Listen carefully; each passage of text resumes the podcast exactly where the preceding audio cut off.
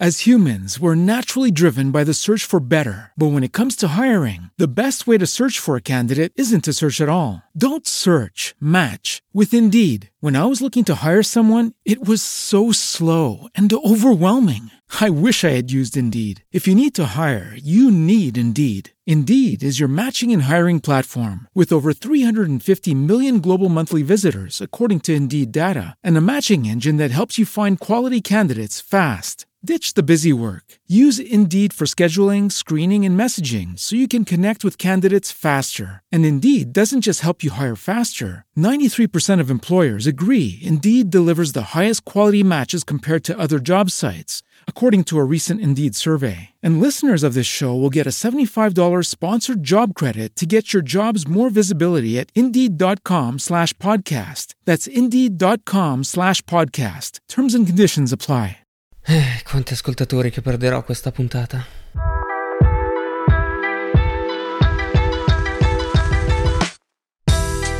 Buongiorno a tutti e a tutte gli ascoltatori e le ascoltatrici di Disanime World, il podcast sugli anime di Querti, ascoltato internazionalmente e benvenuti a questa nuova puntata tutta dedicata a come perdere audience.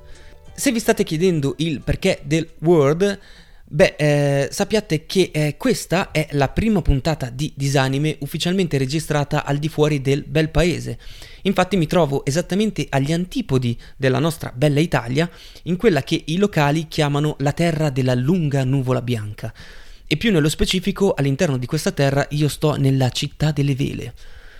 Capite che potrei dirvi molto più chiaramente dove mi trovo, ma per deformazione professionale questi nomi sono molto più anime e quindi sono costretto a dirveli così.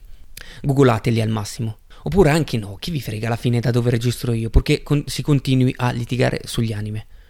Tra l'altro da bravo podcaster mi sono portato il mio microfono buono, ma il setup è chiaramente diverso da quello che ho di solito, quindi potrebbe sentirsi veramente da cani. Matteo Scandolin, perdonami por mi vida loca. Ah, e poi tra l'altro uno dei miei coinquilini eh, piace suonare il rock e quindi se la postale mi censura questa puntata perché in sottofondo si sente qualcosa di noto, non sono io, è Cody, eh? non, non è colpa mia, andate a prendere lui. Ma perché tutto questo maniavantismo sul litigare? Beh, come vi avevo anticipato nell'ultima puntata di Disanime, prima di lasciare l'Italia sono andato a vedere al cinema il primo film di Jujutsu Kaisen, uscito anche da noi con doppiaggio italiano e con programmazione normale, diciamo, come da un po' di tempo succede per diversi film anime.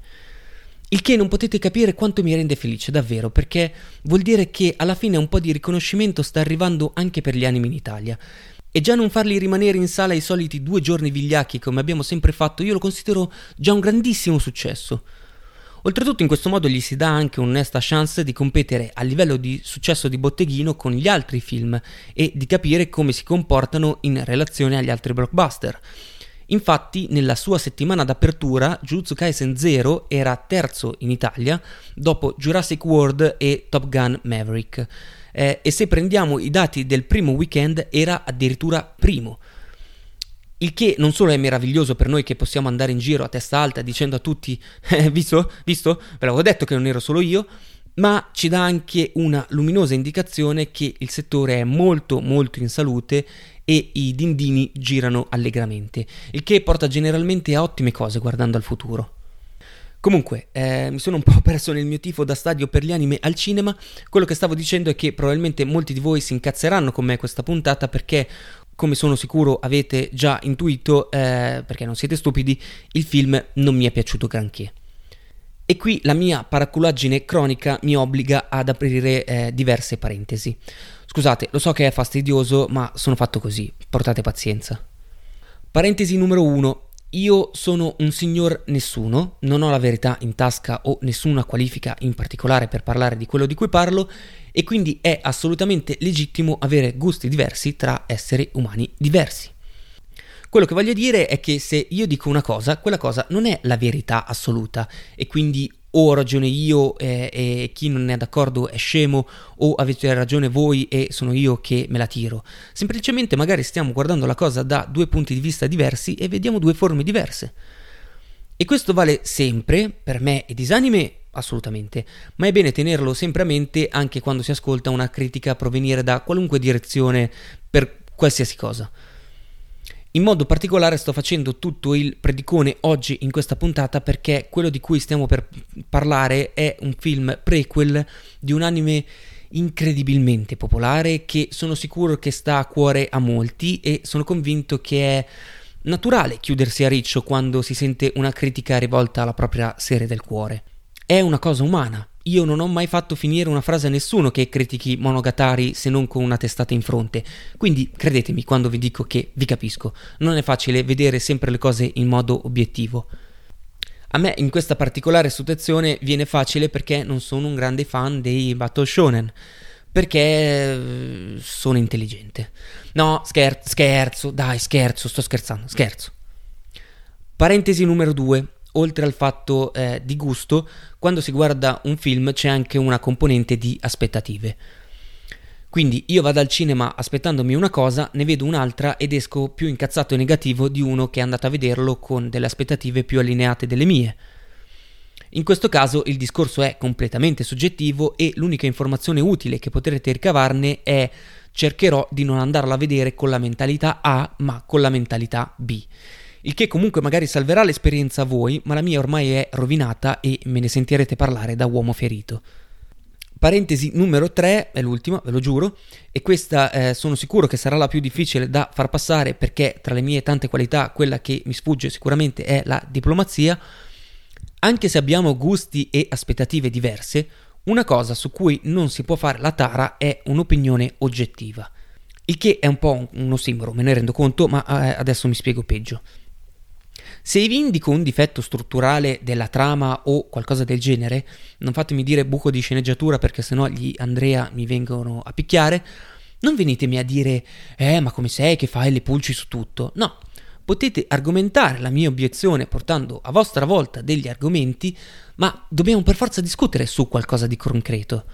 Quindi se siete dei super mega fan e sentite una critica genuina, eh, che non sapete come controbattere in maniera intellettualmente onesta, vi invito a non cercare di confrontarvi con me dicendo eh, su Twitter, eh, di togliere magari la testa dal culo se ci riuscite e di cercare di aprire gli occhi e vedere questo film per quello che è realmente, non condonandogli delle cose che ad un altro film non fareste passare, solo perché ha Jujutsu Kaisen nel titolo. Visto? Come dicevo, diplomazia. Ok, bene, detto tutto questo, Wow, non so neanche se ho mai messo le mani così avanti prima d'ora. Mi sa che è un record anche per me. Però questo vi dà comunque un'idea di quanto questo anime smuova le masse e gli umori. Bene, dai, parliamo un po' del film in quanto film. Jujutsu Kaisen 0 è uscito la vigilia di Natale dell'anno scorso, successo planetario, è eh, undicesimo attualmente nella lista dei maggiori incassi nella storia degli anime al cinema prodotto da Mappa e diretto da Sengu Park, esattamente come era per la serie originale. Su Sengu Park mi sono già espresso, secondo me è un eccellente regista per quanto riguarda l'azione, ha uno stile eh, sempre molto adrenalinico con dei ritmi assurdi e come coreografa e mette in scena l'azione lui veramente pochissimi altri. Si vedeva già in uh, The God of High School che come l'Africa avrà pure tanti problemi, ma di sicuro non quello del ritmo. Cheat. Comunque non sto a perdere tempo spiegandovi la trama della serie di Jujutsu Kaisen perché sono sicuro che tutti quelli che hanno cliccato su questa puntata la sanno sicuramente me- molto meglio di me. Ci tengo solo a dire una cosa perché evidentemente sto ancora a rosicare sulla serie del 2020. Anime dell'anno agli Anime Awards dopo tipo 10 puntate? Anche no soprattutto nell'anno in cui c'era Kipio Renzo Feizuken, la prima di Beastars, Dore d'Oro e The Great Pretender. Ecco, basta, niente, ce l'ho ancora qui. A parte il fango di quegli anime awards, eh, io comunque sono sempre stato un grande sostenitore della serie per quello che era, ovvero puro intrattenimento battle shonen al cardiopalma. Infatti una cosa interessante è che io sono arrivato in sala e mi ricordavo perfettamente, se me lo chiedevate, tutti gli scontri principali, da quello che batteva le mani e si scambiavano di posto, idea veramente geniale, eseguita al bacio, al dominio di quello pieno di cicatrici, eccetera, a Goju che fa lo splendido con quello dei vulcani, gli scontri mi ricordavo tutti abbastanza bene, ma se mi chiedevate una cosa qualunque sulla lore di Jujutsu Kaisen, a parte un grossissimo mo, eh, non avrei veramente saputo cosa rispondervi. Io ho addirittura avuto bisogno di un briefing durante l'intervallo dall'amica con cui sono andato a vedere il film. Eh, ciao Noemi, grazie per capire quali personaggi che stavo guardando nel film avrei dovuto in teoria già conoscere e quali erano quelli nuovi, giusto per farvi capire quanto importava per me la trama nella serie originale. Va detto anche che quest'anime io l'ho visto tipo, non lo so, due anni fa e da allora, a parte qualche video su Twitter, non ci ho neanche mai più pensato. Però comunque questo vi dà l'idea di quanto un prodotto di questo genere possa essere tranquillamente goduto anche con una trama chi se ne frega. Riguardo alla trama di questo eh, film nello specifico invece vi faccio, ve la faccio molto semplice e molto spoiler free eh, leggendovela da My Anime List. A perché come vi dicevo eh, non importa. B perché ho paura di non ricordarmela a un paio di settimane della visione e quindi mo ve la parafraso. Abbiamo eh, Yuta Okotsu, eh, il nuovo personaggio di questo film, che è posseduto da un boh, fantasma, demone, non so qual è la terminologia esatta nel mondo di Jujutsu Kaisen.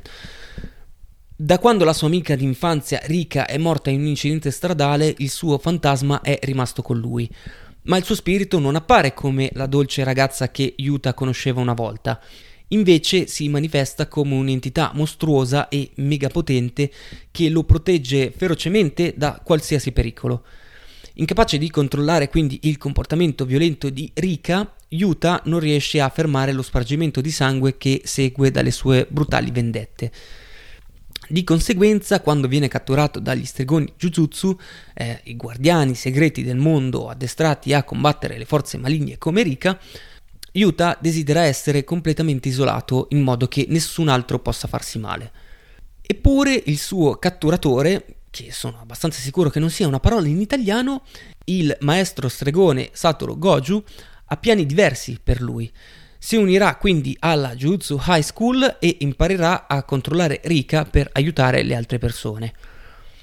Ora, al primo anno di questa scuola, eh, Yuta inizia a imparare il mestiere e a combattere gli esseri maligni.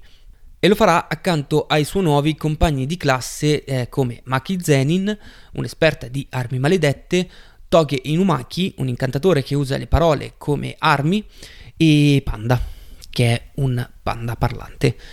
Eh, in questo ambiente Yuta inizierà a trovare il suo posto nel mondo e eh, per una volta a sentirsi a proprio agio con le sue capacità. Tuttavia, con il progredire della sua formazione, Yuta viene a sapere che i pericoli del mondo Jujutsu vanno ben oltre a quello degli spiriti, trovandosi di fatto in mezzo ad una guerra civile tra stregoni. Questo è. Bene. Fino a qui tutti amici. Ora vi spiego qual è il mio problema con questo film. Il mio problema con questo film è che è inutile, molto candidamente. Allora, è chiaro che i miei due principali dubbi su questo film, e questo potevo dirvelo anche prima di entrare in sala, sono la regia e la sceneggiatura.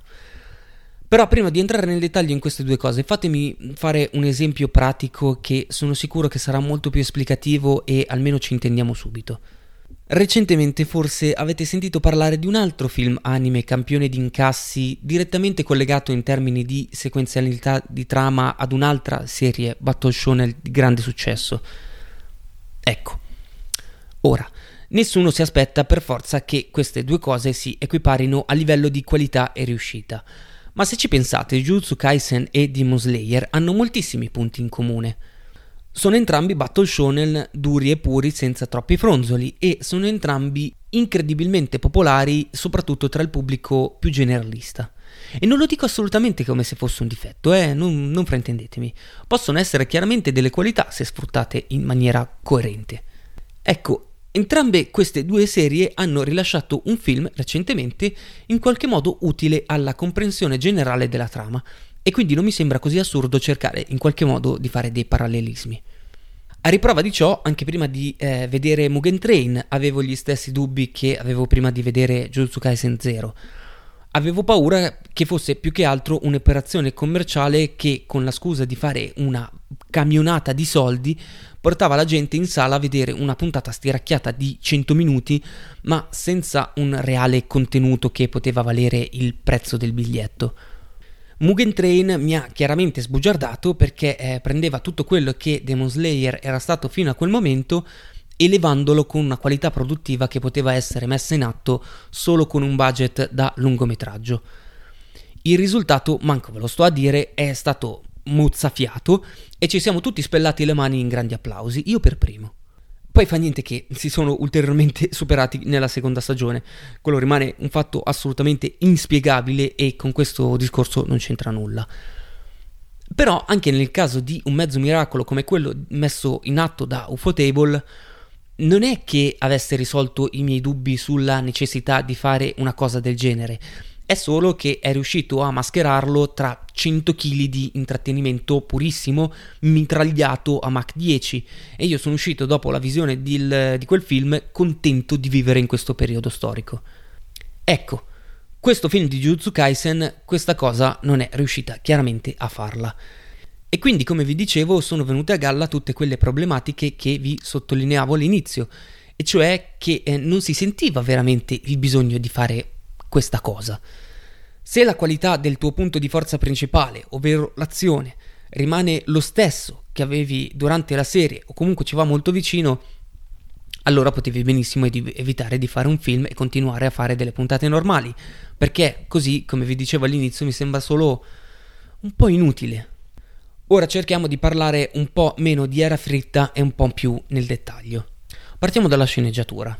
Da quello che ho capito io, questo film è basato su un mini manga in quattro parti chiamato Tokyo Metropolitan Curse Technical School, una specie di lungo one shot che Gege Akutami, eh, lo scrittore di Jujutsu Kaisen, ha scritto per Monthly Jump Giga nella primavera del 2017 il cui inaspettato successo ha poi portato alla creazione della serie di Jujutsu Kaisen vera e propria rinominando retroattivamente questo manga come Jujutsu Kaisen Zero.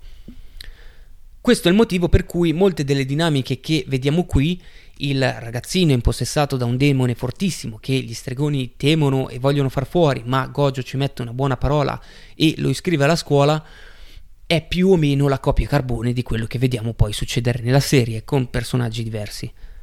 Questo è molto comodo da un lato perché se vi siete già dei fan della serie e conoscete già come funziona quel mondo, potete fare a meno di tutte le spiegazioni del perché questa cosa ha senso. Eh, sappiamo già qual è la situazione politica tra gli stregoni, con gli anziani reazionari contrastati dalla nuova generazione di Gojo, che nel suo intento di cambiare le cose ha anche la sua frangia estremista e violenta, che poi è quella del villain di questo film e della serie. Sappiamo già come funziona la high school e tutti i vari poteri e tutte queste cose qui. Da un lato, anzi, queste cose sono rafforzative per quanto riguarda la serie, perché ci dà degli ulteriori dietro le quinte, per esempio, dalla, della relazione tra eh, Goju e Geto, ovvero il villain. Eh, o anche perché vediamo eh, l'incontro mm, tra Goju e Yuji nella serie principale sotto tutta un'altra luce, perché capiamo che Goju c'era appena passato Dall'altra mi sembra un big fucking retcon che non venga mai menzionato nella serie che, questa vicenda appena successa della guerra civile che ha mezzo distrutto il mondo. Il problema infatti che si porta appresso questo film in termini di sceneggiatura è lo stesso che si portano appresso tutti i film prequel in generale. E cioè, il payoff narrativo è sostanzialmente smorzato dall'inizio perché sappiamo che niente di quello che viene messo sul piatto si risolverà in qualcosa che non sia la serie che poi viene temporalmente dopo. E questo è un bel problema se ci pensate, perché non puoi montarmi una minaccia credibile al mondo degli stregoni se ho già visto che un anno dopo va tutto bene e Yuji si iscrive nella medesima scuola. L'altra cosa che mi turba è che questo film ha un po' la struttura di un filler. Quindi mi introduce dei personaggi nuovi come Yuta e Rika eh, di cui dovrebbe sostanzialmente fregarmi qualcosa, ma ci spende poi troppo poco tempo a livello proprio di screen time perché io possa avere un qualche tipo di investimento emotivo nella cosa. Non bastano due flashback a caso dove loro si tirano i gavettoni e dove si vogliono sposare a 5 anni per far sì che il tuo finale alla Makoto Shinkai col tramonto alle spalle e le bollicine dove loro si salutano piangendo significhi qualcosa per me. Io vedo quella scena, anzi, e mi sento un arido bastardo perché l'unica cosa a cui penso è un sincero chi se ne frega e vorrei gridarlo in sala, capite? Meglio sarebbe stato forse concentrarsi sul rapporto tra Yuta e Maki, eh, che è un personaggio che ritroviamo poi nella serie quindi poteva essere ulteriormente approfondito qui in questo film. Oltre al fatto che chiaramente era la relazione più interessante del film, ma forse questo non lo so, vale solo per me. E proprio a proposito del finale, e qui mm, sto per fare un mini spoiler, quindi se non volete sapere assolutamente niente, saltate al minuto 21.35. Ok? Pronti? Vado? Ok. Nel finale, dicevo, abbiamo una classica dinamica degli shonen dove Yuta sembra venire a capo dei suoi problemi con Rika e riesce a stringerci un patto del tipo ok, ho bisogno di potere infinito per battere questo avversario che sembra imbattibile. Se me lo concedi per quest'ultima battaglia, ce ne andiamo insieme. E finisce tutto qui sia per me che per te. Al che la mia risposta da spettatore è stata del tipo ok, make sense Così lui può essere ingiustificatamente forte, nonostante sia uno stregone da tipo 5 minuti. E eh, non ho visto, tra l'altro, quella curva di apprendimento per cui servivano 20 puntate nella serie. E questo spiega anche il perché non lo vedo e nessuno ne parla poi in Jujutsu Kaisen. Tutto fila assolutamente liscissimo. Quello che succede eh, invece è che dopo la battaglia Rika scompare e Yuta non subisce nessuna conseguenza whatsoever. E qui allora, eh no, e che cazzo? Mi sento un po' preso per il culo, così crolla tutto il castello di carte del patto che avevi fatto come spettatore e l'unica cosa che mi rimane da pensare è che non hai avuto il coraggio per dargli un finale magari più agrodolce, sicuramente meno shonen, ma almeno, non lo so, coerente. E ho capito che non, non, c'era tutta questa libertà sulla sceneggiatura, almeno sul finale, perché questa cosa deriva da un mini manga preesistente e quindi bisognava attenersi a quello. Però capite che comunque la cosa per me non funziona in termini di coerenza. Il punto qui è che se vogliamo fare nitpicking, qualunque serie shonen si rivela un grande sì vabbè, a parte pochissime eccezioni che hanno appunto fatto la storia e Jujutsu Kaisen non è sicuramente tra quelle.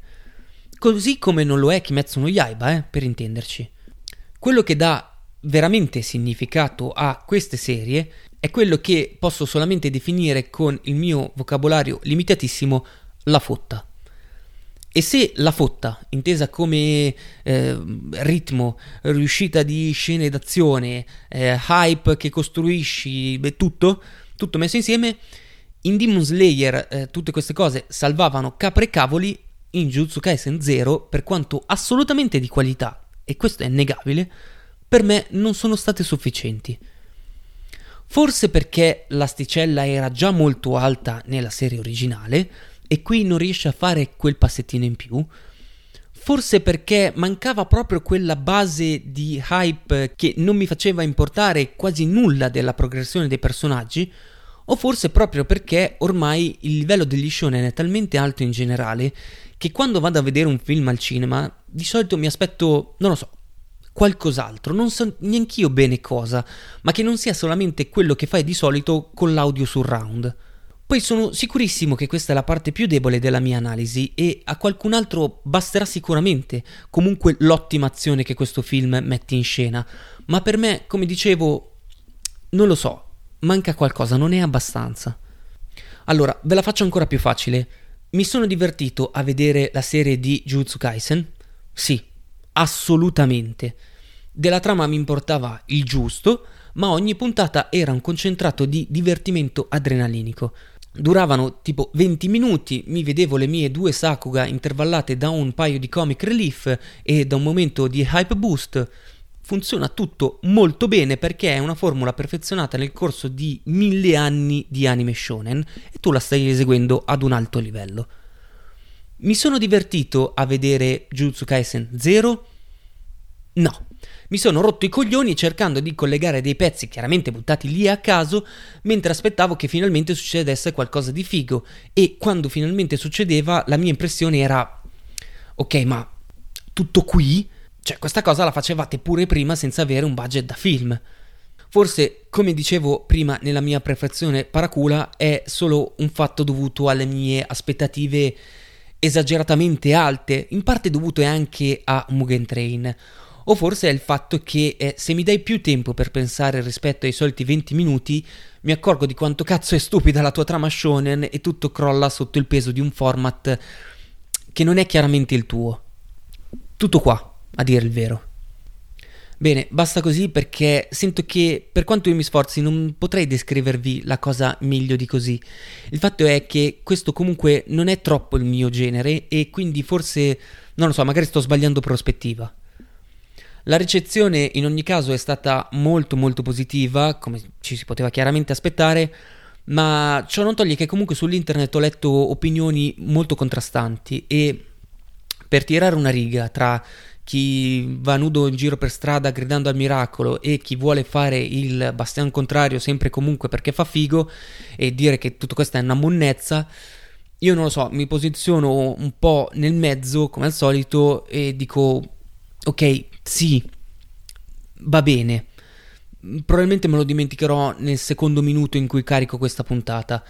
Più che altro non mi ha tolto la voglia eh, o non mi ha cambiato niente dal vedere la seconda stagione. Voglio comunque vedere la seconda stagione e questa più che altro la considero tra le due portate principali uno stuzzichino ok, ma dimenticabile. Bene, dai, basta veramente perché quando comincio a fare le metafore culinarie direi che è il momento che abbiamo veramente toccato il fondo. Io vi ringrazio eh, a tutte e a tutte anche per la pazienza con cui avete aspettato questa puntata, che è uscita con una settimana di ritardo rispetto alla programmazione solita. Eh, la cosa non dovrebbe accadere ancora, eh, ma non voglio farvi neanche troppe promesse perché in una situazione del genere con i cambiamenti che sto apportando nella mia vita, neanch'io sono del tutto sicuro di cosa succederà domani. Ma sappiate che comunque perlomeno continuerò a provarci al massimo delle mie possibilità, questo ve lo prometto. Che comunque rimangono poche e stupide. Bene, grazie a tutti e a tutte e mm, mi raccomando godetevi il caldo che qua è inverno e piove tipo ogni giorno e quindi va bene, ognuno ci si lamenta di quello che non sia. Gianni?